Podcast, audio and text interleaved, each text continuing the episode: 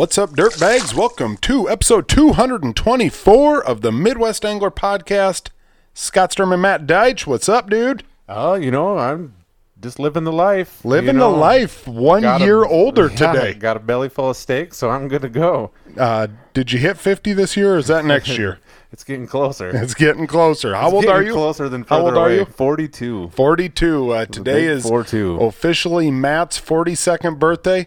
And uh, I know what you guys are thinking. What does Matt do on his birthday? Normally goes fishing. Normally I do, but it was, it was a little windy today. Yep, I didn't really so- want to have to buck the wind and only Rain check till tomorrow. Yeah, gonna go tomorrow. So I haven't decided yet if I'm heading out to South Dakota or if I'm heading over to the lakes. Okay. Might go with my buddy Shannon over to South Dakota, but waiting on seeing on all that stuff yet. So Yep. So uh, got a belly full of steak. Where'd you go? And we went to Texas Roadhouse. That's you what know I what you're gonna get there. Yeah. Ain't nothing wrong with that. Nope, nope. So I Ribeye, always- sirloin. I went with the sirloin. I went. The I big, love a good I- sirloin. yep, I went with the big sirloin. absolutely, So, absolutely with a little baked potato action and some Nice. corn. So nice. just can't go wrong with it. No, no, you cannot. Um, nope. Uh, so happy birthday to you. Well, I appreciate uh, it. Um, as as much as Biggie was trying to to get me to spank you on air, there ain't an icicle's chance in hell that's gonna happen. know, so that's for sure. nope. Uh, uh, hey, I, I, I like you, but I don't like you like that. that's not this kind. That's not this kind of podcast. Right Nope. there. Uh, so uh, back from a week off. Uh, obviously, uh, you guys who listen every single week uh, realize uh, last week should have been episode 224, and now this week's episode 224. Um, kind of kind of had a, a wild week. Uh, we thought we were going to record on Monday night, then we didn't record on Monday night. We rain checked it for Wednesday night Right. and uh, that was going to be our plan. And uh, uh, volunteer firefighter uh, got called out to a hay bale fire and uh, got got late. Uh, I was exhausted. It was like 98 degrees that day, and It was a and, hot uh, one.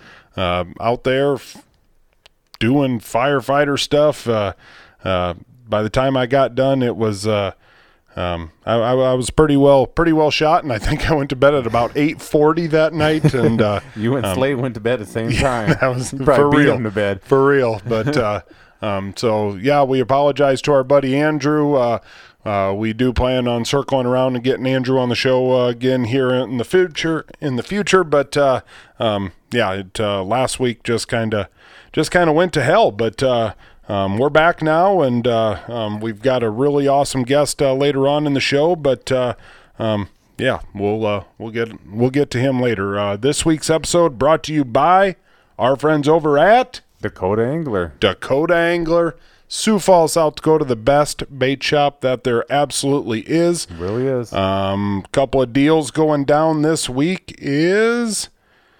Come on, Scott. Got uh, Everyone's waiting on you, Scott. Uh, Curado Baitcasters, seventy-five dollars off. You heard that right, seven-five dollars off. Uh, pair that with the Dirtbag uh, promo code, and Yeah. you get yourself some real savings. Yourself a deal. Uh, buy a Fenwick rod, get a free Pflueger reel. Uh, Shimano Stradic, uh, fifty-five dollars off. Matt, you were up there today. I was up there today. I stopped in. What do you do when it's your birthday? Go to Dakota You, Angler. you bet your ass you do, and It's Freedom Brew. And Freedom Brew. I hit them both. gun. I hit them both up today. You know, you got to kind of Sponsor celebrate. tour. there.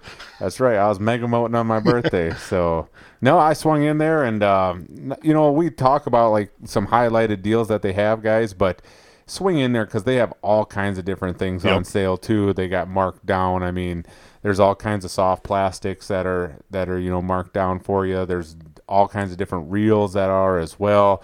A lot of good deals, a lot of good savings in there right now, and uh, it's always fun just to talk, swing in there and talk fishing with them. So Yep. Yep. You know, obviously you can't use the dirtbag code in store. You can only do that online. But uh, one thing that you can get in store that you can't get online, uh, and that's the uh, uh, that's the up to date fishing reports. I mean, these guys are true. talking to fishermen every single day. They, you know, I'm not telling you that they're going to tell you exactly where to go out and and catch them, but but they know what's selling. They, you know, They really they they're they're know they know what guys are having success on. They they probably you know tell you uh, the region you know to to go out and try. um, definitely stop in there. Uh, it it it'd be worth your time. Did you did you happen to catch their video that Todd posted of their up in Canada their fishing trip when he was said how fun it was to catch? They would did a little fly in. Nick surprised Yep, them with a little yep. fly in trip, and uh, Todd posted a video and said, you know, there's nothing better than being out here catching fish with my sons. I told Josh today, you know, I watched that video a few times, and uh, He had his fingers crossed. uh, no, no, he said he was catching fish with his sons. From what I saw, Todd and Josh were the only ones catching fish. Nick was just kind of sitting there Yeah, somebody's got to be along to take pictures. and and run the net, you Yeah, know, and stuff. that's right. Even though they were just flipping them into the boat, I don't know if they the trust net man. But anyways, net yeah, man. no, uh, definitely stopping there. Like Scott said, they can kind of get you on the hot baits and everything like that. Uh, one interesting thing, Scott, that I was talking with Josh about today at the store was, uh, you know, just like some products that you know have been selling a lot lately or not. And he kind of mentioned something about how crazy, like when a social media person like you know will promote a product, how fast it can sell. Oh yeah, He was talking about uh, like this Acme, I can't remember what it was, jig that was in there. hyperglide. Hyperglide, or no, it wasn't the Hyperglide. It was. Okay, It's that's kind of the a, Acme It's kind of a know. walleye uh, rig. It's kind of like a rig that you pull, kind of like a spinner deal. okay. And uh, he said like he's had them in there for a couple months, and you know they haven't been. He's been selling them here and there and stuff like that. But the other day, Tom Boley did a video on it, and he was just you know how it goes. He's just pulling in eye after eye, and he said they flew off the shelf Instantly. instantly that like when somebody has that much success on a product like on social media you you know he's a youtube guy that all of a sudden people see that and it's like i gotta have that Yeah, oh yeah.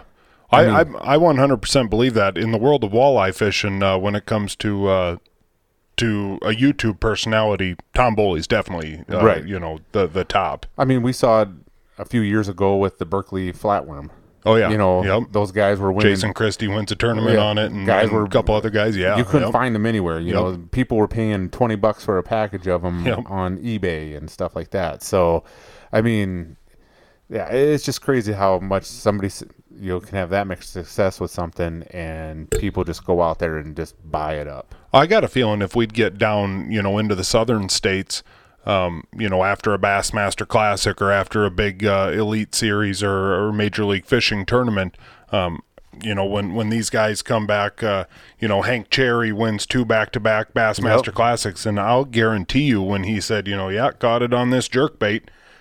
I, I guarantee yeah. you that, that the Bass Pro Shop sold out in a hurry. Oh, they did that with the chatterbait that one time, the jackhammer, Yeah. that, that fire crawl one. Oh yeah, You couldn't find it anywhere. Everybody, everybody wanted the fire crawl, and it's just like we don't have anything up here that looks like a fire crawl. Yeah. like, but I'm buying them.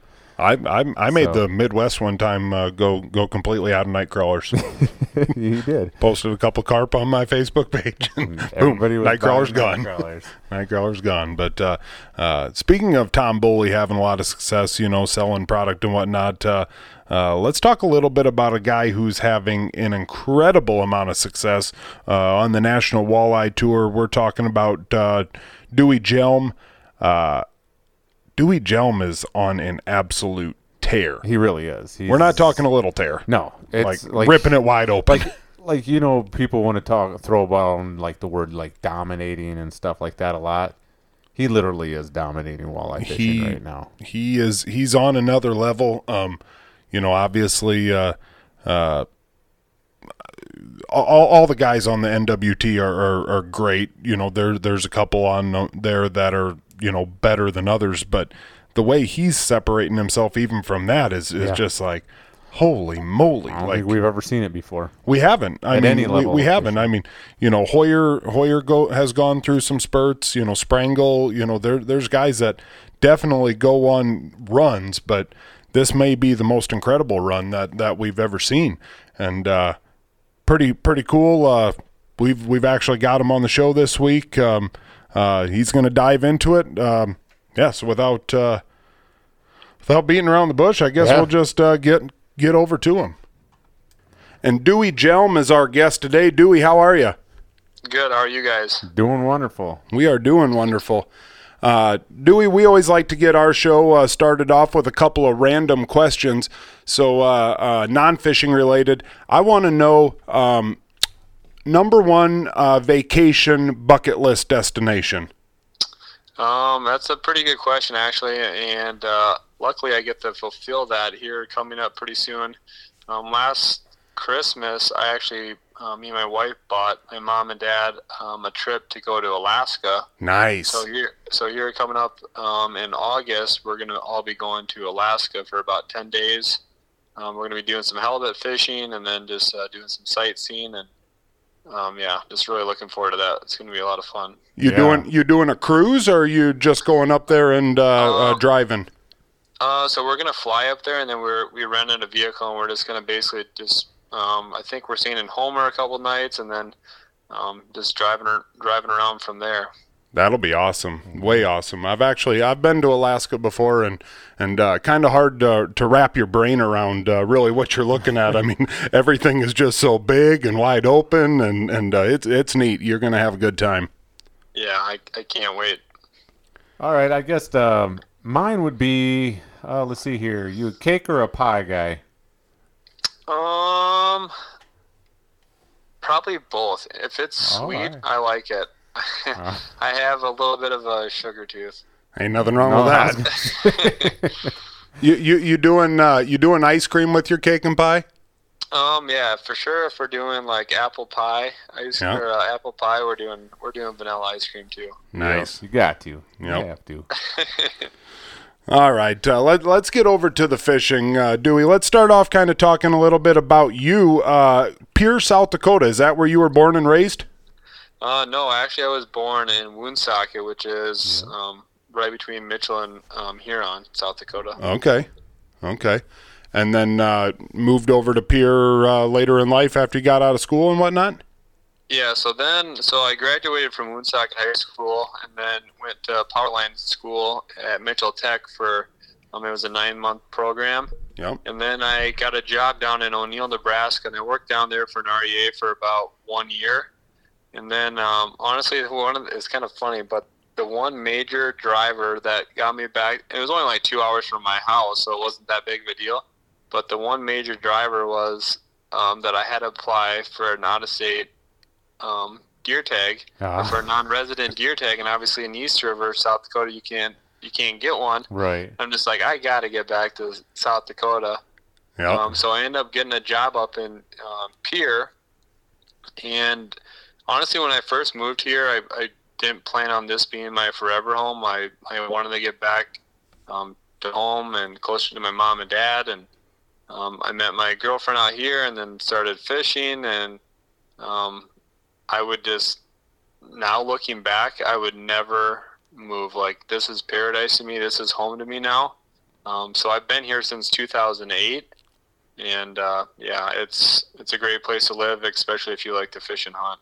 Yeah, Oh, I no had doubt. I had a buddy that he taught out there for a while. Him and his brother did, and coached football and everything like that. And that's what he always said. He's like, I got the best of everything out here. But I mean, he's back in Sioux Falls now. But uh, Either he, way, abs- e- he absolutely loved it. I mean, he still goes back there all the time. Either way, South Dakota. I mean, you you can hunt Yeah. elk, you can hunt mule deer, white-tailed deer, pronghorn, uh, the best waterfowl hunt, some of the best waterfowl hunting in, in the country, and and world-class fisheries everywhere. Like Yeah. ooh, you know, trout out west, and man, you uh, you, you you're living in the right spot, and and there in Pierre, you're kind of right in the middle of all of it. Yeah, for sure. And like I said, South Dakota is my state. I'm I, I'm never moving. Like this is this is home to me, and I I love it here. Yep. Now, uh, growing up there in Woonsocket, uh, did you do much fishing, or was it mainly hunting, or? Um, a, a lot of both. But when I was young, when I was super young, um, you know, basically when I could stay home from daycare by myself, we had a lake in Woonsocket called Lake Pryor, and they would always the game fishing park, parks would always um, stock that lake with bullheads, catfish, bass, whatever, just all kinds of different fish. Um, and the fish never really, you know, lived in there for very long, but they would always stock it just for basically kids to go fishing. And um, so that's where I learned to fish a lot, um, fishing for little bluegills with hot dogs and you name it. Um, Yep. but I would ride my bike back and forth to that lake, you know, every day, sometimes two or three days, or two or three times in one day, or some days I would stay there the whole day. Um, but then as I grew up, um, started fishing a lot more, like over at the Jim River and the Missouri River, and going on camping trips with my family and kind of fishing more um, all over the state. Um, and then, you know, once I got to the age where I could start the hunt, I did a lot of that. Um, that was, you know, I wasn't a I wasn't a big partier honestly in high school. I, um, what my passion was was hunting and fishing. That's all I wanted to do. If I was ever late to school, um, and the teachers called my parents and asked where I was, it was like my parents knew I was out hunting snow geese or whatever. Right. Like that's that's what I was doing. So um, yeah, just super cool, um, super fun, small community. Nice. That's great. So so when did you start diving into tournament fishing? Um, so when I started diving in the tournament fishing was probably I'd have to look back at the calendar for sure. But even when I moved to Pierre, um, in 2008, I, I didn't do a ton of fishing, which it sounds crazy now. Um, but I just didn't do a lot of fishing. It probably wasn't until like 2010 or 11 uh, when my buddy um, that I met at the gym actually had a boat, and we started going out and doing a lot of fun fishing and just in town, really, um, here in Pierre. Um, and then I just like honestly, it was so easy back then. Like the the the bite was just crazy, and I don't know if that's what got me hooked or what it was, but it was just that drive to maybe try to catch more, try to try to catch bigger fish, and uh, so then I actually bought my first boat, I believe in like 2012, and that's probably when I started doing a few, um, firemen's tournaments, um, some, uh, some tournaments around here, um, and then after having um, a little bit of success um, with them tournaments, I think the first one that I actually ever entered was with my dad, and we won that one. That was a firemen's tournament here in Pierre. And then uh, I started traveling just you know locally around the state. I would go up to Bitter Lake and do a tournament, and um, some of them other little ones, and just had a lot of fun doing that. And uh, then I started you know growing and reaching out, meeting some other new people.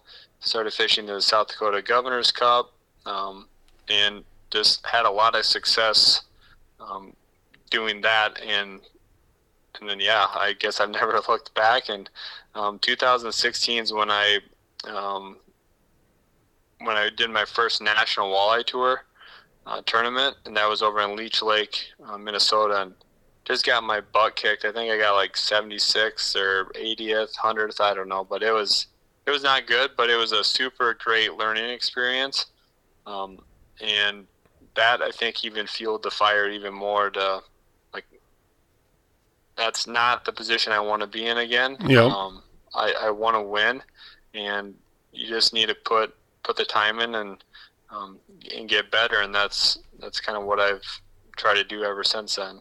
Was that was that the biggest takeaway from that tournament of yours? Was like like you realize Well- like it takes a lot of time, like a lot of pre fishing and stuff like that to really Yeah. figure it out. Yeah, and it wasn't like so. I pre-fished for like I think like five or six days, probably like most most of the guys in that tournament.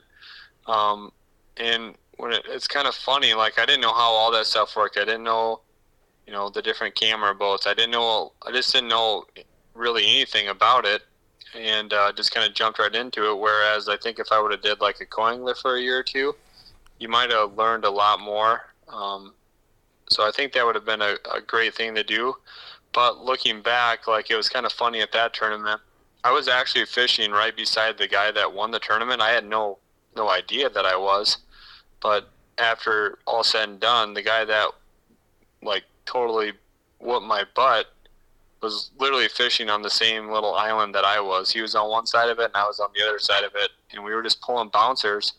He was pulling bouncers. We were, you know, doing the same thing, but obviously he was doing something way different than me, and uh, and and he caught him. But so that was kind of like the thing. Like, well, I found the spot. Like, Yeah, I was you were on close. spot. Yep. I was on the winning spot, but I didn't close. Like it just didn't happen. So, um, yeah, that's that was a that was a great eye-opening experience for me for sure. Even even though it was kind of costly, it was uh, still a great great tournament. Honestly, Now, you know, I, I you you mentioned that you started in uh, 2016, and uh, I, I'd say you know really for the last two three years you, you've been making some serious serious noise uh, on the NWT. Uh, th- those first you know four four or five years was that really just kind of you know getting used to what you were doing, uh, kind of wrapping your brain around uh, what what's really going on and getting up to speed. Um, well, a little bit. So, like in 2017, so at this point, I still had um, my full time job or my full time career was a power lineman. Yep. Um, here in Pierre, so I basically didn't have enough vacation to fish full time um, on the National Walleye Tour. I basically had to cherry pick, if you will, you know, one or two tournaments a year. So in 2017, um, you know, I met uh, Dusty Minke, uh, John Hoyer, and Bill Shimota, and I actually was lucky enough to, to team up or to travel with them guys um, when we went to Sakakawea, and somehow I won that one. That was my, you know, second national walleye tour tournament I ever fished, and I won that one. That was the one that we did, you know, 110, 120 mile runs, just crazy. Don't ever want to do that again. And that was Um, that was 2017. Yep, that was Okay. 2017. Um, so that was my first win, and then 2018. Um, you know, I don't even remember what the exact tournaments that we fished were then, um, but did you know did well. I think I, I did a like a seventh place finish at Winnebago maybe, um, and then maybe a uh, like a 20th or something in Devil's Lake, something like that. Um, but yeah, like the last two years basically is when I last year June um, I quit officially quit my job full time and then started fishing full time on the National Walleye Tour. So this is my this would be my second year fishing uh, full time on the National Walleye Tour. R- r- run me through that conversation where you finally go into your boss and you say, "Hey, like, I don't know if you've heard or not, but I'm kind of a big deal in this walleye fishing world." And uh, It's kind of it seems to be going all right. Yeah, um, that was a really really hard conversation for me for the for the fact of um, you know basically for me to be able to do that, I need to have a steady income because I still have bills to pay. I still have a house or a mortgage.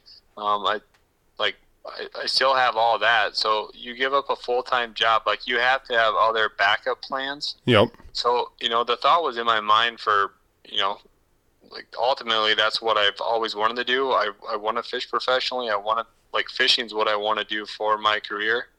But it just, everything didn't line up, um, you know, right away. It just, but over the last couple of years, I've had um, some really, really great mentors.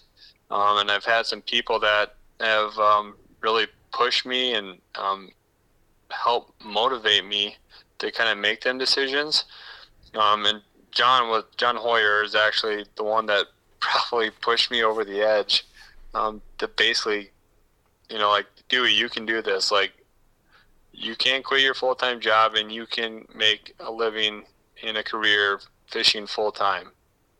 And so after I had a little bit of a backup plan, I talked with the wife. Um, yeah, I, I was super nervous when I walked into my boss. Um, I think he honestly probably knew it was coming. Just like, I mean, they could all see the passion um, that I loved, you know, how much I loved doing this. I would save all my vacation up for the entire year to go fishing. Um, so, I mean, they, they knew what it was all about, but obviously I wasn't going to quit my job without having a backup plan or, you know, financial responsibility. So last year was when it all made sense. And um, yeah, it's been insanely crazy ever since. yeah. Well, in the last six events, you've uh, made just short of three hundred and sixty-seven thousand dollars. So I would say, Yeah. uh, you know, not very often can a guy say, uh, "Yeah, that was a good investment, quitting your job." But uh, Yeah, it, it- it's- it's working it's- for you, man. Yeah, it's seriously mind blowing to still to even think about them types of numbers. Um, yeah, I don't I don't even know how they explain it. Oh yeah, I yeah. really don't. When Matt pulled into the driveway uh, before uh, before we called you, uh, as as we were walking up my driveway into my house to, to come down and record, I said to Matt, I said, uh, "How much how much money you think uh, uh, Dewey's made in the in the last like year and a half. And Matt Matt threw out a number that was actually pretty close, but I said, you know, what what do you think his worst finish in the last six events is? And uh, he he didn't know that one, but it's it's 22nd. That John Bala, I don't know for sure how you pronounce that last name, but he comes with all those statistics, and and uh, good God, I just love reading through those. But in the last six events, you've got a second, a first, a second, a second, a 22nd, and a first. Like that is that that's unbelievable. Like Yeah, the- like there is no one there is no one freshwater fishing, whether it be walleye or bass, that's having more success than you are. Yeah, it's like I said. I, I seriously don't know what to say. I I mean I know I work hard. I put in the time, but so do all these other guys. Yep. Yep. So Right. like I I don't I don't know how to explain it. I No. really don't. Now, are you still? Do you still travel with Dusty and John and Bill? Um, so Dusty, John, and I um, are that's that's kind of our team. Okay. Um, and Bill has a Bill has a different team now. Um, Okay. But Bill still, I, I talk to him all the time. Bill is an awesome dude. He's one of my best friends. Um, and like his dad, like it's it's so awesome. His dad every morning before each one of these tournaments, or actually not even before a national walleye tour. It, it literally doesn't matter if it's a Gulf Cup or whatever. Like he just keeps tabs on me, and he he literally like at five before my alarm clock even goes off in the morning. Good luck today. That's That's awesome. So- cool. Yeah, it's it's really neat. All right, now between Dusty and John having to travel with those guys, who's who's the messiest out of those two, or out of you three, maybe? Um, I'm probably honestly the, probably the messiest, but that's still Leaves I- I mean, we're- leaves we're- one dollar we're pretty clean. leaves one dollar bills everywhere he goes. Just, just oh yeah. no, I'm just would- kidding. If, if you if you talked about the messiest boat, I would say uh, pre-fishing wise, probably Dusty because he has about forty rods and thirty different techniques that he's gonna try, which is awesome. Like that's what you need to do. Right. Um, but then at the end of the day, when he comes in, then it's you know an hour or two hours in the boat, um, cleaning everything up, putting everything away, uh, reorganizing. Um, but yeah, no, all of us are. Um, I think that just is kind of one of them things that makes us a really good team. Is you know we all kind of do the same types of um, routines, and yeah, this works out really well. Yeah, and uh, it's just so important to have you know guys like that to travel around with to bounce things off of, whether it's fishing related or non-fishing related. Oh yeah, yeah. Them guys are like honestly like family to me. Um, yeah, the amount of days that I've spent with them guys and conversations I've had with them guys, um, it's it's so much more than fishing. Yeah, and you, I mean, you win that NWT tournament, and then John turns around the next day and wins that the big tournament up there. Was that on Grand on Rapids. Pe- Pekegama or something? Yeah. Yep, yep, exactly. Yep. Uh, that's pretty awesome. Winners Yeah, I win. think he got like three hours of sleep that night or something. He got there like like two in the morning or something. He said his batteries weren't even fully charged from you know the day before fishing, Right. so he was he had some uh, he had some graphs that he just kind of shut off, so he didn't because obviously he wanted to use his uh, forward facing sonar and um, so he just kind of had some of them graphs shut off on standby just uh, to make sure that he, he could fish all day Yeah. and that's something that I don't know if I could do. Like at some point, that's got to wear on you fishing that hard. Oh, Right. yeah. Right. But I mean, awesome for him. He's um, he's a great angler for sure. We we've had him on this show before, and uh, absolutely spectacular dude. Yeah, he is. He's one of a kind.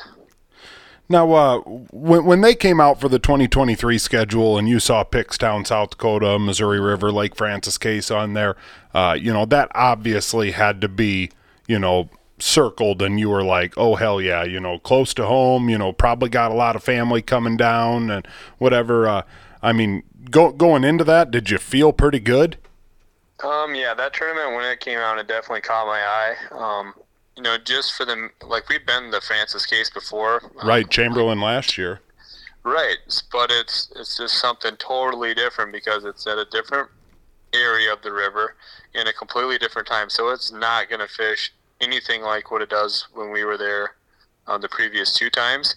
Yep. And I, I mean, I think everybody knew that, but um, I especially was super excited for that just because I knew that Um, it's going to fish more like a summer pattern. Um, even even before I knew it was going to be 108 degrees out there um, for a couple days of the tournament, I knew that it was going to fish more like a summer pattern, and uh, it just yeah, like you said, close to home, um, lots of family, friends. Um, yeah, it was it was uh, definitely one that I was keeping my eye on for sure. Now, now going out uh, day one, uh, you came back. Uh, we're sitting in first place after day one. Um, did you exceed expectations day one? Uh, did you uh, did you land about where you thought you were going to be as far as weight wise? Um, or, or, honestly, probably a little bit better than what I thought. Um, going in, I, I still like I was telling everybody, like I still think like 30 pounds was that's what I thought was going to take to win the tournament, just because like you if you get a couple of the right bites, it doesn't take long to get to 30 pounds. Right. And they're they're definitely there. And when you have 130 boats out there, somebody's going to catch one or two of them fish. That's just how it always goes. Um, so, like my goal, what I was catching, I would say for the most part on average was like 12 to 12 to like 13 and a half pounds a day. Um, and like, I don't know really how they say this, but like I wasn't setting there beating all them spots. Um, you know, you basically go in and sample and you catch a two pounder and you leave. You go to another spot, you catch a two and a half pounder and you leave. So it's not exactly how you would like fish today. And then it's easy at the end of the day where you go, well, these are my five biggest fish, but I didn't have any decisions to make. I didn't throw a, I didn't throw a 21 incher back to hopefully get a 23 incher. Like these are my literally my five biggest fish a day. So, you know, when you add that slot limit um, factor in there, um, definitely changes some things and can mix up the weights a little bit. Um, but yeah, I would say the first day um, exceeded my expectations. Like the fish that we were catching were like the average size of an over fish over 20 inch was like 21 to 23. Them were the what I would say like an average fish, and the the average or the like higher end weight wise of them fish was like three to three and a quarter pounds. So like that's just that's just what they weighed. Yep. Um, so we just we knew that going in the tournament, and then you know we did catch a handful of 24s, a couple 25s. I think John had one that was like a 27 incher. Um, you know the first day that he got here, so we knew that it wasn't out of question to catch you know one or two of them fish, and we were hopeful that we could catch you know one or two um, of them over, let's say like over 23 inches um, a day to try to get you know a few extra ounces over them 23 inches that only weigh three pounds. So when I had a 24 and a 25 inch on the first day, um, that's obviously what boosted my weight um, to, to where it was. I had basically on the second day I had the exact same slot fish as I did the first day. It's just um, well, and I was an overshort on on the second day as well. Now, you know, you, you, you come back in, you weigh in, you're you know that you're sitting in first. Uh, you know, that night you, you you look at some of the other guys that are up there, Dylan and, and you know, John and and uh, you, you got to think like, man, these guys are right on my heels. Did you sleep good that night? Um, yeah, I honestly did. I was just like, you get so tired and worn out from these tournaments, and um, I I just really try not to put a lot of pressure on myself because at the end of the day, um, like it is just fishing, but obviously you want to win. Um, but I just try not to put myself in that position where like I have to win this tournament or else. Yeah. Right. Yeah. Um, so I just try not to think about it. Um, I just try to go out and, you know, I, just want to get up in the morning. I want to feel good. I want to feel refreshed. I want to think smart. I want to be able to make the right decisions, or hopefully make the right decisions, and um, and and live with that. Now, do you have to do a lot of tackle prep like after the day, or is it kind of like you know the pattern that you're using, just kind of retie, like change line if you have to? So, so this tournament was pretty easy just because of the techniques that we were doing. But you know, there's many other tournaments where you might be doing three or four different techniques in one day. right. So that that's when it gets to be super long hours after the tournament. It's like then it can be that two hours of dreaded retie, um, re-prep everything type of type of thing. Um, but as like this tournament was honestly pretty easy. I had I had probably seven or eight rods rigged up um, for jig wraps, and I had four rods rigged up with bottom bouncers, and like took all my trolling stuff out. I didn't I didn't care if somebody came by me and was catching all ten pounders. Like right. I, I wasn't You're I wasn't in. gonna change I wasn't gonna change what I was doing. Um, Yeah. that's that's just what it was going to be. So I literally took out all my crankbaits, all my all my trolling rods, all the lead core. Like I even told John, I made a kind of a little joke that night. He's like, "You're taking out your lead core, right?" And I'm like, ah, "I don't know. It's kind of a comfort thing for me. Like I just like knowing that I have it in there." And then I end up ultimately taking it out of there and. Um, yeah, never. I wasn't gonna troll anyways, so there was no point in having it in there. Right. And That's awesome. Now, b- before we get into uh, you know the winning moments and and whatever, uh, let, let's dive into some of those techniques. Uh, uh, you mentioned jig and wraps, and and uh, from what I've read, a lot of forward-facing sonar and and kind of casting at them. Correct? Yeah, that's 100% correct. So, so my, um, you know, what I really like to use, or what I like to do, my favorite way to fish is using my forward-facing sonar, and I use Lowrance. It doesn't matter if you like Garmin or if you like um, Humminbird, whatever you're comfortable with. It's it's incredibly um, amazing what you can learn from watching that. Like I've told people before, like it's the ultimate is watching the fish eat your bait. Like that's the coolest thing, right? But if like beyond that, just knowing the behavior behaviors of the fish, um, either how they move on your bait or how they move um, from one hour to the next hour, um, just what you can learn about how fish move with forward-facing sonar is so incredibly mind-blowing to me. Like what I thought I knew walleyes, how they're, you know, they're you got to fish on the bottom. You, you, they're always on the bottom. That is not true at all. They're they're more times than not not on the bottom. Like so, it, or they're more times than not um, on the bottom. So it's it's just a really cool tool to use, and um, so yeah, that's what we were doing is basically driving around, targeting individual fish uh, with our forward-facing sonar and casting Jigging Raps at them.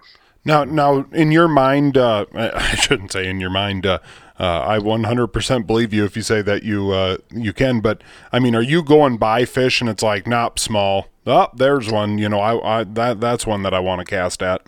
Yeah, a million percent. Really? Um, yeah. So once, I mean, it's just it comes with putting hours in, um, and once you get so comfortable with what you're looking at, like once you start like just putting that, um, like say, like I run my skit or my uh, active target on 100 feet out, and then I try not to change the depth so much on it, um, or as much as I can, just for the fact that. So if I see a fish on that and it's at 50 feet and I catch it, okay, well I know what that mark looked like. That was an 18 incher. So now I go around and I catch Yeah. another one and it's a 18 to 20 incher. Like I just know that that's that size of fish. Wow. And then, you know, then you fast forward into like you start getting like six or seven or eight pounders. They just they look totally different um, than them smaller fish. So, yes, like um, on day two, uh, when we were only setting on one over, I was actually only trying to cast at larger fish. Like if there was a if there was a mark that I thought maybe possibly could be. I mean, so get me don't get me wrong. Like trying to figure out between an 18 and a 23 inch fish, especially with like they weren't super thick. They looked honestly fairly similar. Mhm. Um, but I was just trying to figure out and only throw at the biggest marks that I could that I could find. Just because we already had four, we had four, at that point we had four slot fish and we had one over um, in our live well. So I wanted to get w- rid of one of them slot fish and obviously catch another over. So that's the reason why I was literally just hunting for big fish.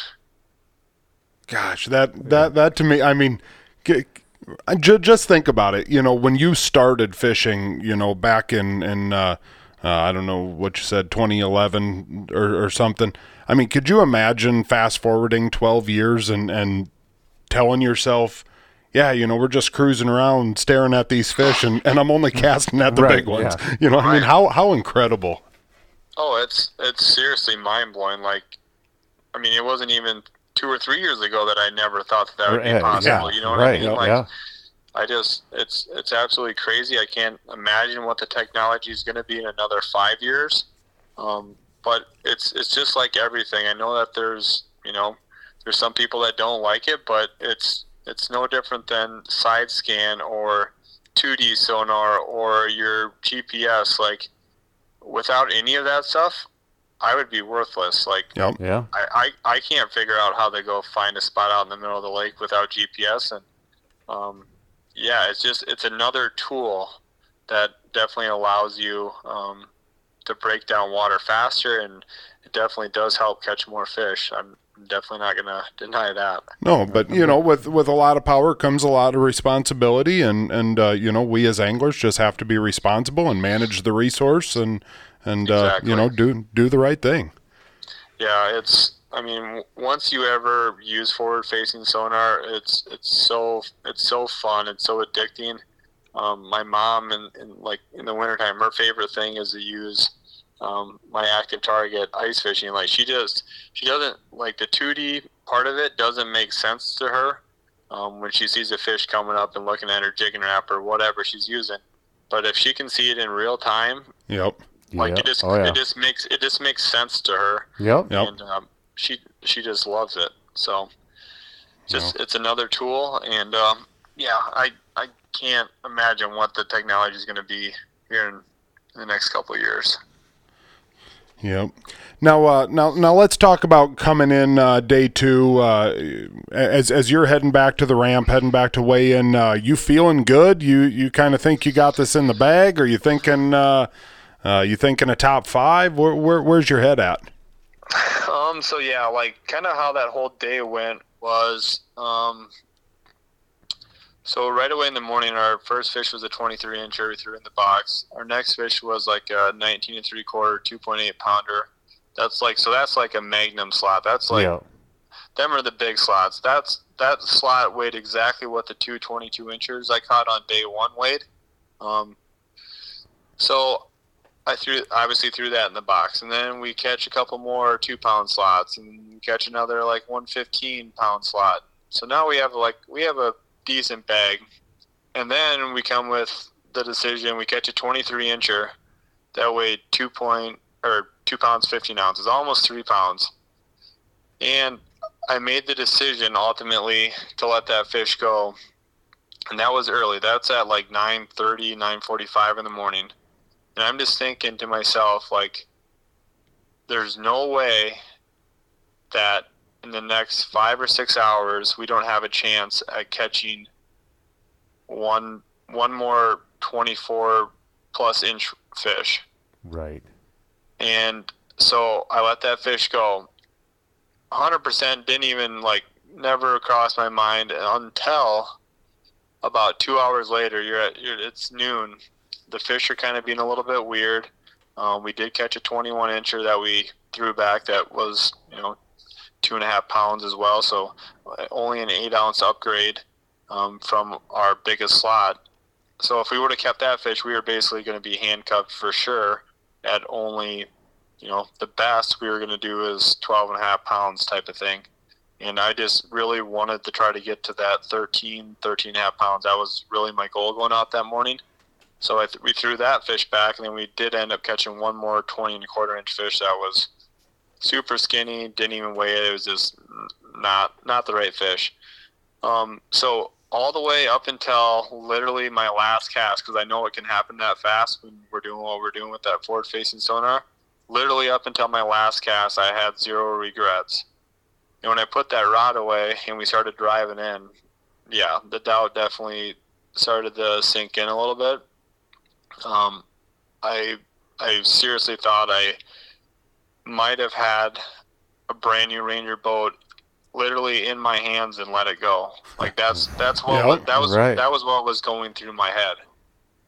So going the way in, um, you know, there's holy cow, was there a lot of people there? But I'm, you know, a couple hundred yards away, so I can kind of hear um, the announcer, and um, I heard that Dylan had like 26 pounds and he's leading it, um, a little over 26 pounds, and he's leading it well. I knew what I had in my live well, and I knew that like I knew that I had more than him at that point. But there's still you know 20 anglers to go. Second place and third place from day one are still ahead of me. Um, and obviously, all these guys know how to catch fish. They're really good at it. And so, yeah, that's when the doubt really kind of hit me. Like, because one, basically, if I would have kept that that 23 incher that I caught earlier in the day, that was a one pound up fish. So, you know, that a one pound deficit, basically, if you want to say, um, in this tournament especially, is huge. That's a big deal. Yeah. Yep. Yeah, so like that's that's what was going through my mind. Like I messed up. I should have like I should have thought about that a little bit better. Um, I should have had a little bit better plan. Um, that's the kind of stuff that was going through my head. But you got to live with it. Like them, that's part of slot fishing. Um, there's other guys, you know, that maybe would have won this tournament if maybe if they would have did something different. So like you can't you can't beat yourself up too bad about that. It's just you gotta you gotta deal with indecisions. It's part of a slot tournament. Yeah. Yeah, So, sure. So when I walked up to the bump tanks, when they called my name, and I wa- walked up to the bump tanks, I'm sitting there in the bump tanks, and all them kids are fist fist bumping and signing autographs and all that stuff. Like it kind of took my mind off things for a little bit, so I wasn't really thinking about it, and I was all good. Um, everything was just fine. And then second or third place goes up, and I kind of see him walk by, and so I kind of seen him like what they had in their box. So was like, okay, well, I guess I'm pretty sure I have more than that. Um, so they weigh in, and it's like, well, now the worst I'm going to get is third place. So I'm like, holy cow. And then it's like, then the doubt starts sinking in again, like one pound, like you threw one pound away today. right. and then and then I see second place. Um, you know, I'm talking to Eric in the bump tank, and I see him pull out his fish, and he walks up there, and I'm just like, that's when it literally hit me. Like, I don't know if you've seen any of the pictures, but I was literally crying in the bump tank. Like, Really? Because at that at that point, I knew that unless my scale was two pounds off, that I won. And I I literally cannot hold the emotions back. I was I was literally crying in the bump tanks. That's awesome. I mean, you know, I mean that that's pretty awesome that uh, a guy that has already won two of them. You know, I mean, runner up, uh, runner up, uh, plenty of times, and and still get that emotional. Uh, you know, it it's it's crazy. You know, I mean, it. Uh, we I've, I've only fished at the club level. You know, where there's only uh, you know a hundred dollars in a pickle jar that, that you can potentially win. But holy smokes, uh, you know, I, I I can only about imagine what what was going through your head. Yeah, I mean, I'm, I'm sure you can relate, but when when you're when you're that invested into something like like anybody that tournament fishes, it doesn't matter at what level. When you're that invested in the fishing and, and that's your passion, um, that's just how how serious you take it and and um, how much you want to succeed. And obviously, I want to win every tournament that I fish, but reality is that is not going to happen. Right. Well, you're you're but- you're pretty close. Uh, close. yeah, I don't know point- anyone that's closer. Well, at some point that that's all. This is all going to end. Like I'm just I'm enjoying it right now, but that's just the fact of the matter. Um, if I don't win another tournament in my life, I'm honestly completely good with it. Yep. Um, it's just it's just when you're that invested in what you're doing. Um, that's that's where I think all that emotion um, came from for me. Yep. Oh, definitely. I mean, nobody knows the, the time that goes into it more than you do. So, I mean, that's yeah. When it hits you, it hits you. Yeah, uh, uh, I don't like I I don't ever cry. I mean, I've I just I don't I don't cry. I don't get that emotional, and it was literally a feeling that I cannot explain. Well, that's that's pretty killer cool. You know, o- obviously you're on a wave right now. You know, you're riding the wave. Uh, is it? You know, I mean, is there a little bit of good luck with it? Uh, I mean, are you just making the right decisions? I mean, I, I realize that guys like Hoyer and, and Sprengel and, and all these guys are, are spectacular, Max Wilson, but I mean, do you feel like maybe you're a little bit better at electronics than these guys, or is it just you know this is this is just your wave right now, and and you just see how long it, it takes you? Um, well, I'm, honestly, I'm just honored to even be part of that conversation with all them guys being mentioned because they are like they are some of the greatest in the game of walleye fishing. Um, but no, I don't think I'm better. I don't think I'm better at fishing, honestly, than anybody. Like, um, I, sometimes I might make better decisions. Um, sometimes I might get lucky. Um, but you know, I try hard. I know that everybody else, you know, that fishes these things, they all try hard. Um, they all put in the time. They all work hard. Like I said, I, I don't know what the what the difference is. I don't know what's going on. Um, but to be mentioned in in that conversation with all them guys, it's it's pretty cool. And you know, when you're at these events and you get guys like Gary Parsons, Keith Kavajecz, you know, some of these guys that come up and shake your hand, give you a hug, tell you good job, like that's literally what I what I that's why I want to win. Like for those moments, the money, right. the trophies, uh, or I should say, the money is going to come and go. The trophies and the memories, them are the things that, yep. that honestly mean the most to me. Yeah, definitely. Now, uh, I, I want to talk a little bit about tour level gold here in a second, but first off, I, I want to know when when when you win a hundred thousand dollars and and you kind of leave that parking lot. Uh, uh, what, what what's your first thing? I mean, are you heading to a gas station? Are you are you going to go eat big steak supper that night? Do you just head home and it's like, holy smokes, I just need to need to have a little quiet time for a little while? What what what does a guy do after winning a hundred thousand bucks? I, I won like hundred and twenty bucks at the casino one time, and just went home, but I, I don't know I don't know where I'm at at a hundred thousand. Uh, yeah, so generally what we do, like kind of our tradition that you know, since I've been part of the team, when anybody ever wins, like we have the biggest celebration dinner we possibly can. Um, and like I said, John John missed out on this one because he had to get going to that tournament, so he literally he left right afterwards. Um, but there's not a lot of options to eat. I was gonna um, say Pickstown. I don't know where you go. yeah, and I mean, like, so going into these tournaments, we never hardly ever eat out. We usually, you know, we like to we like to prep tackle at home. Um, usually we have co-anglers with us that, that help cook meals for us at night, clean boats, help us do all that stuff. So we generally eat um, at our house. But so this last night, obviously celebration dinner, we don't want to we don't want to deal with cooking and all that stuff. So we actually ordered. I think it's called Knuckleheads uh, Bar and Grill. Um, okay. So we just ordered like we got a menu. Um, Valerie, everybody ordered. Valerie went and picked up the food, and we just brought it back to our house because um, they had a big um, party going on there that the whole place was rented out. So we ended up just eating at our place, but we called over. Um, actually, Max Wilson had to leave too, so he was gone, and Owen I think headed back home. But um, like Hunter Nitty, JJ, JJ um, you know that whole team uh, Will and um, oh, Isaac oh, and all them guys. They all came over, um, and you know it's like a big family. Like it's you, you only see them guys four or five times a year, um, but the relationships and the friendships that you build with them guys is uh, something something very very special to me. Um, but yeah, so generally when when somebody wins, we have the biggest celebration dinner possibly. Winner buys. Um, order one of everything if you want to. nice, nice. Yep.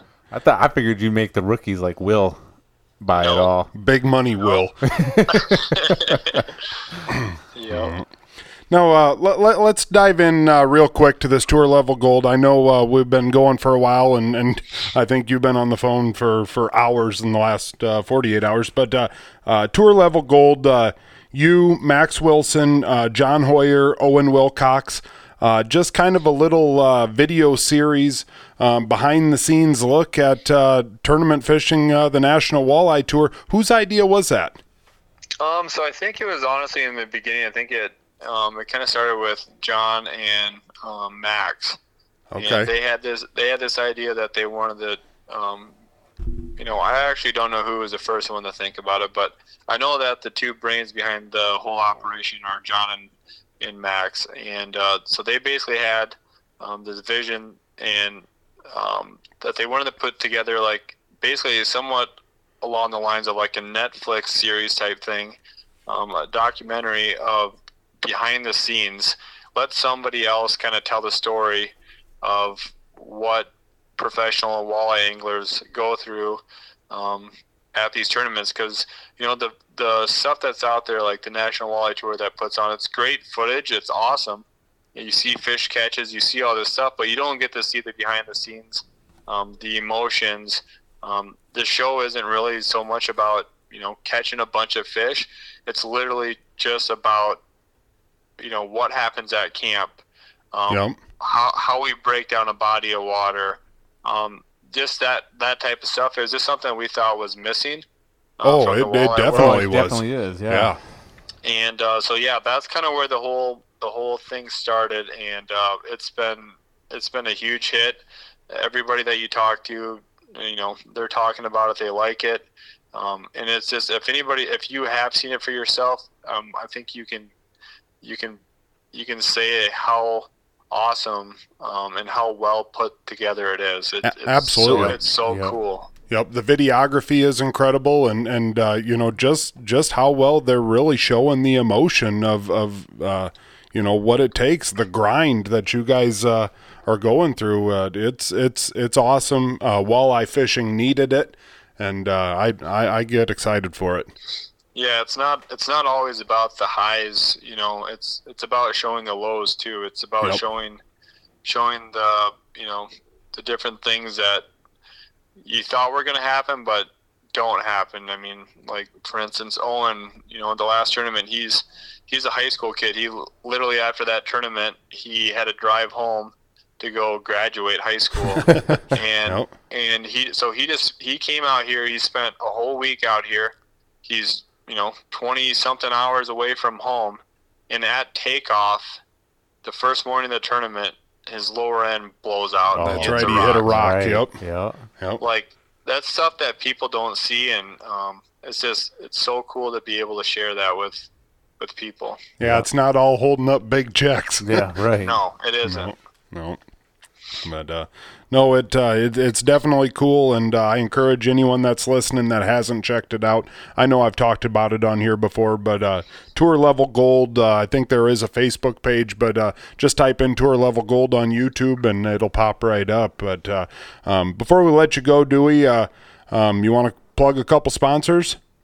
Um, yeah, you know, first and foremost, friends and family. Obviously, um, without all their support, I wouldn't be able to do this. My mom and dad, they uh, they literally traveled to every single tournament with me. Um, Really? maybe Wow. maybe not.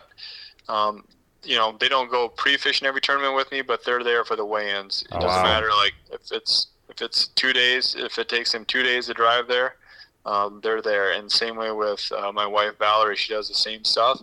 And I kind of give them a little bit of heck um, now because so ever since they started doing this last year, that's when all this stuff started happening. So that's uh, You're never that's- quitting. yeah, that's why I was like, we were talking about Sault Ste. Marie, and Yeah. and John John's like Valerie, because Valerie was thinking about maybe either not coming or driving out or whatever, and John's like, Valerie, we're we will fly you out, right. we will fly you out there. Um, but yeah, so friends and family um, from uh, foremost, but yeah, all my sponsors. Um, without all them, like I would have never been able to to do this. Um, I'm for sure living my my dream, um, and I just hope I can make um, an impact in the fishing world. Um, and I I hope I'm um, I hope I'm a great role model uh, for all the youth that's you know growing up and um, if, they ever have any questions, I would uh, love love to answer any questions that they have and uh, encourage to to take some kids fishing if you if you get the chance. Well, I think you uh, I think you deserve every bit of success uh, that uh, that you've earned so far, and uh, um, I, I truly do think that you're a great role model uh, to the kids, and and uh, you're, you're you're doing it the right way. Oh, I appreciate that. Um, but yeah, like I said, just seeing everybody down there at Pickstown, the the excitement for walleye fishing in South Dakota is is definitely real. That's for sure. Yeah, well, when when you can win uh, just uh, just short of four hundred thousand dollars, you know, the little kids, uh, you know, that that, that makes your eyes uh, get big too. So Oh yeah, for sure. awesome, Dewey. Well, uh, we appreciate you joining us, and uh, good luck. Uh, good luck the last couple of tournaments of the year. All right, thank you guys. I appreciate you. Bye. Bye. There goes Dewey Hjelm from Pierre, South Dakota. The uh, I, I think it's safe to say the most successful uh, waller, fi- walleye fisherman uh, of the Tournament last two fisherman. years. Yeah, yeah, Tournament yeah, fishing all the way Well, around. Probably just flat out all the all the walleye fishing, but uh, Yeah. um, oh yeah, no, I, I get what you mean. I mean, like even like bass, Yeah, yep. like walleye. Yep. I mean, Yeah, I don't know what Bryan Thrift. Uh, he won the MLF Red Crest. Uh, I think that was for 300k, and even, uh, obviously even throwing Gussie, the money, throwing the money out of the deal. I mean, just the No one's know, winning more first- tournaments or- first- or more first, top second, fives. second, you Yeah. know, just like that. Yep. And then you know, you're talking about 22nd being your worst finish in the last two years. It's just like wow. Yeah, that'll do. I mean, there's a lot of people that just would be happy to have a 22nd finish on the season. you Oh, know, no doubt. I like mean, there's a lot of people so- that would consider that a win. right. and, uh, so no, No, no, his uh, his last two years have been a Freedom Brew good news story, but Yeah.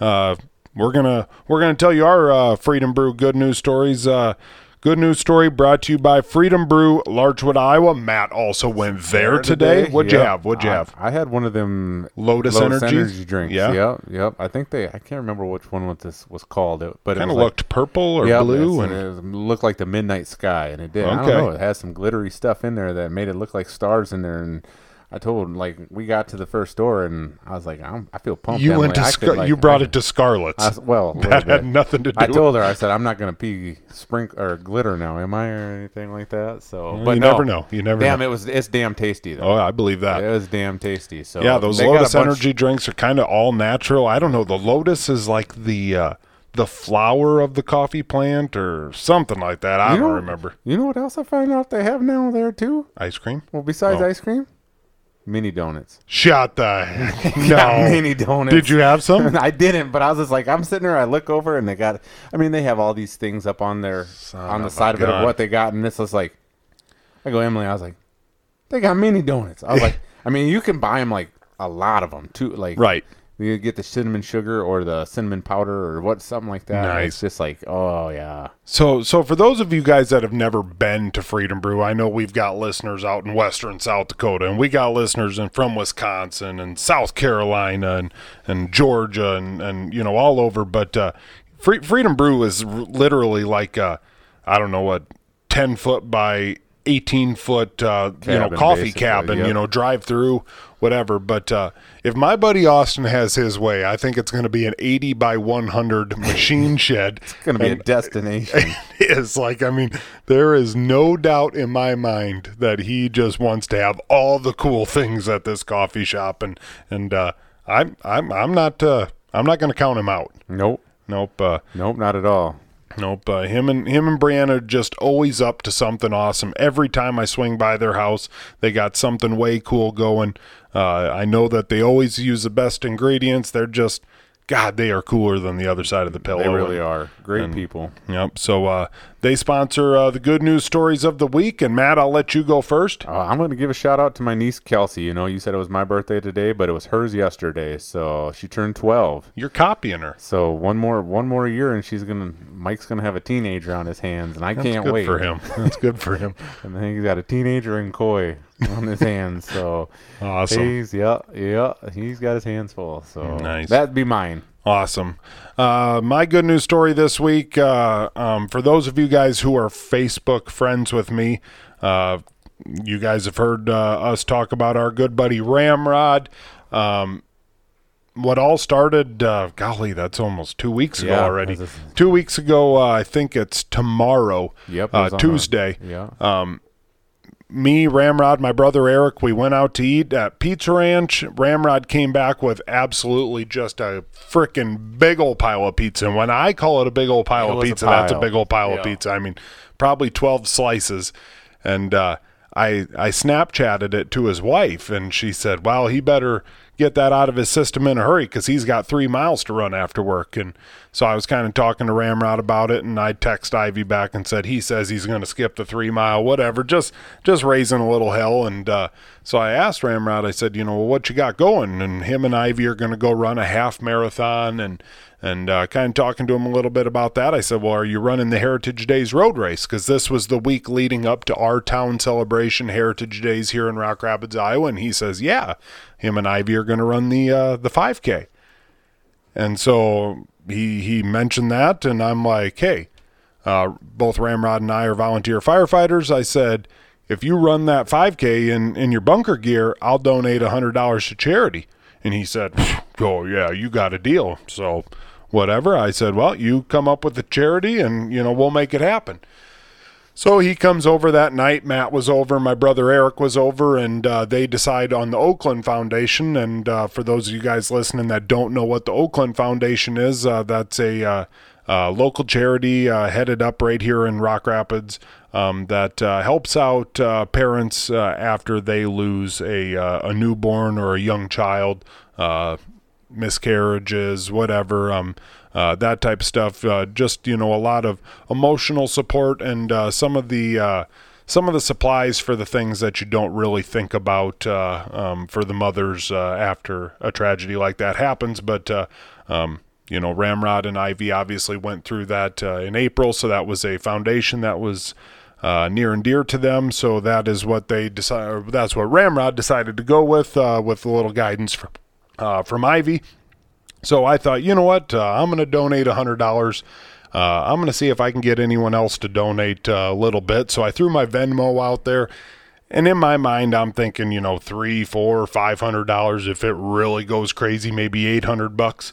And uh, so I put a Facebook post challenging him to do it, and I just said, "Hey, if anyone wants to up the ante, uh, Venmo me, and and uh, we'll get it taken care of when Ramrod, uh, you know, crosses that finish line." And I set my phone to the side, and about 20 minutes later, I happened to think, look at I my don't think it was 20 minutes later. I think it was about like five or 10 minutes later. well, that that could be, but uh, I, I, you know, it wasn't wasn't a whole long, but you know, I put my I put my phone down, and all of a sudden, I glance at my phone, and it was like, well, we're up to 300. Well, we're up to 500. we're up to 900.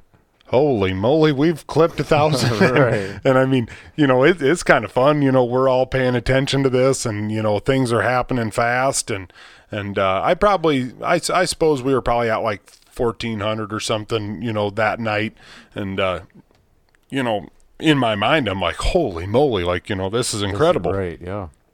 And then I wake up the next morning, and that wave just keeps on going. and and uh, I think we got up to about three thousand dollars the next day, and uh, we had a business from the area decide that they were going to match that three thousand dollars. So so uh, you know all of a sudden we've got six thousand dollars, and then we get a couple other thousand dollar donations, a five hundred dollar donation, a bunch of hundreds, a couple two hundreds, some fifties, some twenties, some tens, and seventeen thousand, uh, seventeen thousand three hundred, and well, let me see here. Well, not only that, on top of it too. I mean, the news. It was. Oh yeah, yeah, You know, yeah. feature story. Little Donnie news. Jorgensen from Yeah. Comes down, and uh, um, I mean, just just wild stuff. Like my Facebook post is getting shared like. I don't know, like 150,000 times. Like Yeah, I'm getting Venmos from people I've never heard of. Like it's it's nuts and um you know what what started off is, you know, me thinking maybe we'd get $500. Well, then all of a sudden I've got I mean, I've got a Venmo account that's you yeah, know, right got- now it's like got, it's getting got over ten thousand dollars in it. And it's like holy shit! Like just you know, like I don't know if there's Venmo hackers or not, but Right, I mean like, like- trust me, you you check like every hour, like okay, still there, still there, and and uh, you know then.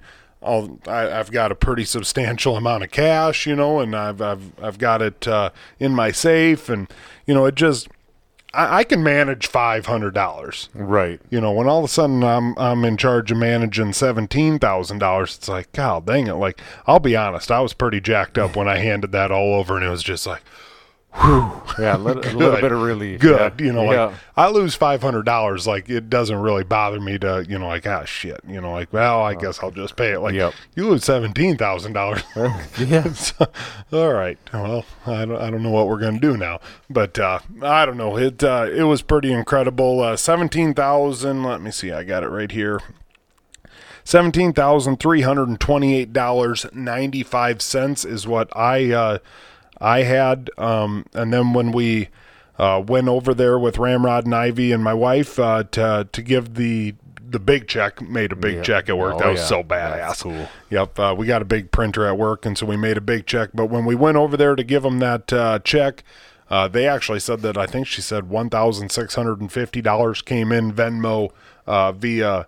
Um, like just sent her to Oh, the okay. to the To the Oakland, Oakland Foundation. Foundation. So I mean, all said and done, we really truly did about nineteen thousand Yep. bucks, and and what just started off as a couple of dudes eating pizza and kind of more of a joke. I mean, all of a sudden you got nineteen thousand, and that's testament to you know how how good of a, a a deal the Oakland Foundation is, but it's also a testament to how great a people Ramrod and Ivy are. You know that the community continues to rally around them, and and uh, we give that dude a lot of hell. But uh, uh, anyone that knows him or his wife knows that that uh, you're dealing with two of the best people there is. So um, I don't know. I I'm I was excited to be a part of it. You know.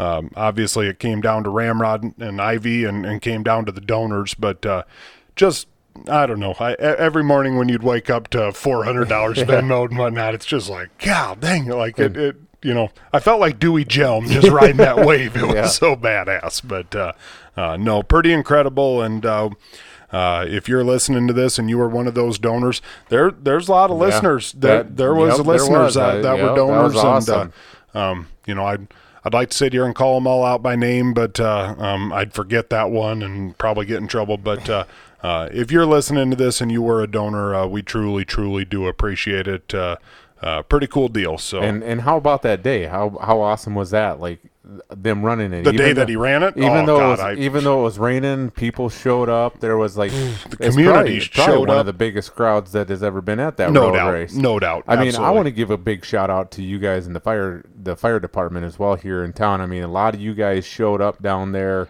Um, you had the fire trucks there. I mean, guys were down there cheering them on. Uh, Yep. it was it was just it was really really cool. I mean, it was really it was really nice to see something like that. You know, Yep. For the community and Yep. Yeah. A lot of. lot of hooting and hollering and, and you know rooting Dusty on and a lot of and- tears. yeah, know, there it was, man. I'm- I'm not gonna lie to you, when it he- was pretty emotional when, stuff. Yeah, So when he went around, it was like, all right, Sky, keep it together, keep it together. Don't be that guy. Ain't nothing cool about. Oh, that- it's it's rainwater. It's It's rainwater. rain. It's raindrops. It's raindrops. A lot of rain in my eyes Yeah. today. No, nope. Uh, pretty incredible, no doubt Yeah. about it. So, uh, uh, yeah, with that, uh, we'll call uh, we'll call episode two twenty four uh, done. We appreciate every single one of you. Um, if you haven't uh, hit that like, hit that subscribe button, do whatever the hell it is that uh, that you do on on your platforms. Can't tell you enough, guys, how much we truly appreciate everybody. You know that follows along every single week. Um, it's it's it's a heck of a lot of fun doing this, and and uh, yeah, like I said, we truly do appreciate you. Uh, Keep interacting with us online. We really appreciate that stuff. Send us messages, all that. We we like Scott said, we appreciate the hell out of every one of you. Yep. Um, yeah, I guess with that, uh, that's episode 224. We'll see you next week, episode 225. Have a good, safe 4th of July. That's right. Yeah, Um, I don't know how the hell we're going to do that next week. we'll figure it out. Yep, we'll figure that out. But uh, yeah, we'll see you next week. Be safe and uh, Later.